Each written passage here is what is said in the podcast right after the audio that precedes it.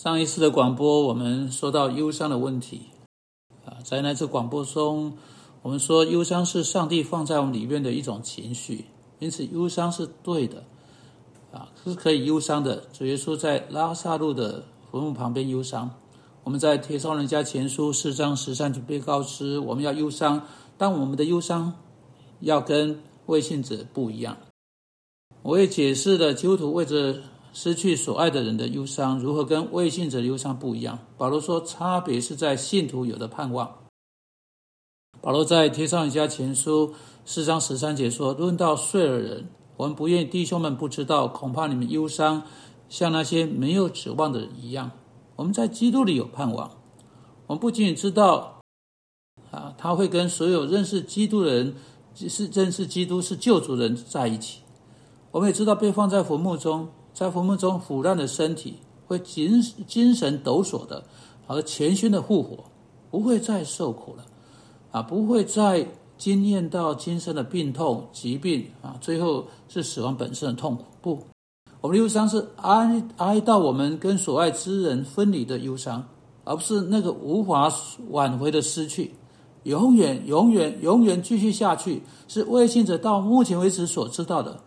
就是就只是可怕的不确定性，在死后会不会有任何东西存在？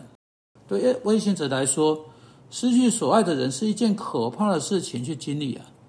那我们说啊，盼望是灵魂的锚，保守信徒不许自己飘进忧伤中，然后从忧伤进到绝望中。盼望是他的锚。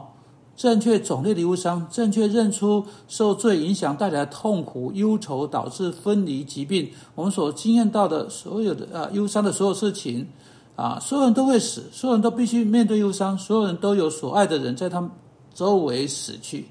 因此，我们需要明白忧伤。然后，在我们的时代当中，有人试着告诉我们忧伤像什么？在美国，一个学有些心理学家研究忧伤。就是在奥克拉马河奥克拉荷马大火之后，一个学者叫做 Lindma，L I N D A M 啊，L I N D M A，开始做所谓忧伤研究的工作。那么其他人啊，都大多数以他的研究做基础。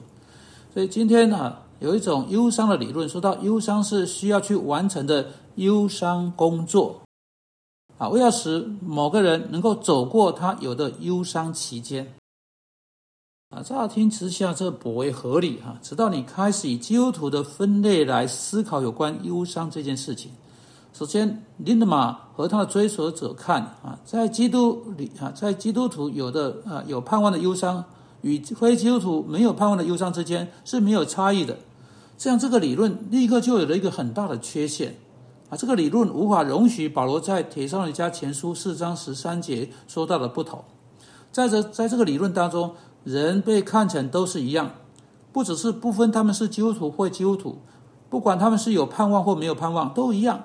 还有在看待他们与所失去的人的关系上，以及他们啊啊，他们跟上帝以及别人的关系上，都也都一样。那理论不只是愚昧的，更绝对是可耻的。在损失发生的时点上，人是不一样的。故忧伤通常不是简单的情绪。这是忧伤工作理论破裂之处啊！忧伤工作理论人告诉我们，你所需要去做的全部，只要走过忧伤的不同阶段啊。当有一个人，当有人在一个阶段被卡住，你需要你就要帮助他移到下个阶段。如果他做了忧伤工作的忧伤的工作，从一个阶段到另一个阶段到另一个阶段，他就走过正常的过程，到最后会在另外的一边出现生活的整个新的种类，每样事情就都没没事了。事实的真相是，忧伤不只是走过不同呃阶段的问题，啊，任何真正以合乎圣经的观点处理过忧伤，都知道，在这个时点上，好多好多的事情都浮到上面来。忧伤是摇动生命的一个事件啊，会打破限制，使之掉落到地上，使真正在人里面的东西会会跑出来。忧伤是一种啊，一种抓住一个人，将他摇摇摇，直到他散开的经验。忧伤好像拿着剪刀，拿着刀子，将这个人的接缝啊撕裂，将里面的东西完全拖出来，啊，充满了一整个房间。这是忧伤对这个人所做的。他真的是把一个人撕碎，它是一种动摇生命的损失。现在，在像这样的一个时刻，基督徒在处理忧伤的时候，发现的事情是这样的：有愤怒、罪恶感和惧怕，不只是有损失的悲痛，还有像这些的情绪，像这些的问题混进到那个损失、那个痛苦的情绪中。人不仅仅感到难过，为失去所爱的人深深难过，他们也时常对上帝把所爱的那个人带走变得很生气，或者他们被留下来剩下他们自己一个人在那里而生气。啊，当怒气混杂进来的时候，忧伤不单单是一种简单的情绪，走过某种机械式的步骤是无法适当处理一个人生气的罪，或者让我们说到罪恶感，也许这个人在跟他。跟在他跟那个死去的那个人的关系中有各式各样的罪恶感，也许他需要跟那个死去呃所爱的人在他死去之前弄清楚真相，但现在在今生已经没有机会去做这样的事情了。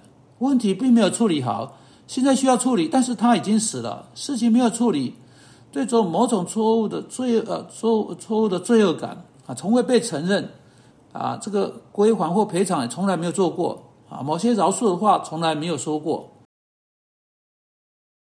或者惧怕。一个人充满来自忧伤的情绪，时常是啊跟着充满惧惧怕的情绪一起来。寡妇被留下来，剩下自己一个人。一个非常依赖她丈夫的女人，也许会非常害怕去面对未来。她可能会被这个事实所瘫痪。走过机械式的过程去做忧伤的工作，并没有解决那个问题。他的问题像：我要怎么活下去啊？我要怎么办呢？我如果脱离这样的想呃、这样的困境呢？现在会有什么事情发生在我身上？这些事情必须在上帝话语的亮光底下来加以处理。怒气必须以合乎圣经的方式来加以处理。罪恶感必须借着认罪来加以处理。惧怕必须借着把个人亲自信托在上帝手中来加以处理。上帝能照料你，引导你。照顾你的需要，甚至比你失去的那一位心上人更好。怒气必须借着寻求饶恕来加以处理。在忧伤的这个问题的整个过程当中，我们必须留意其他必须加以处理的变化问题。忧伤不是一种简单的情绪，忧伤必须就所有有关的人来加以处理。我想我现在所说的还不是全部了。但这些不只不过是确定再清晰不过的指标，指出在帮助一个在忧伤中的人可能会啊啊牵扯到的是什么啊？不是不是走过忧伤工作四个步骤五个步骤的事情，而是去面对每一个人个别的情况来做处理，跟他自己的生命，在他站立在上帝面前，在他站立在其他人面前的关系来看这个忧伤的问题。主啊，求你帮助我们。就忧伤真正的琐事去面对忧伤，而不是以机械式的方式来看待忧伤，而是能够以个人个别的方式来看忧伤。就是帮助我们一主耶稣基督，我们的救主，一起来面对忧伤。我们奉他的名祷告，阿门。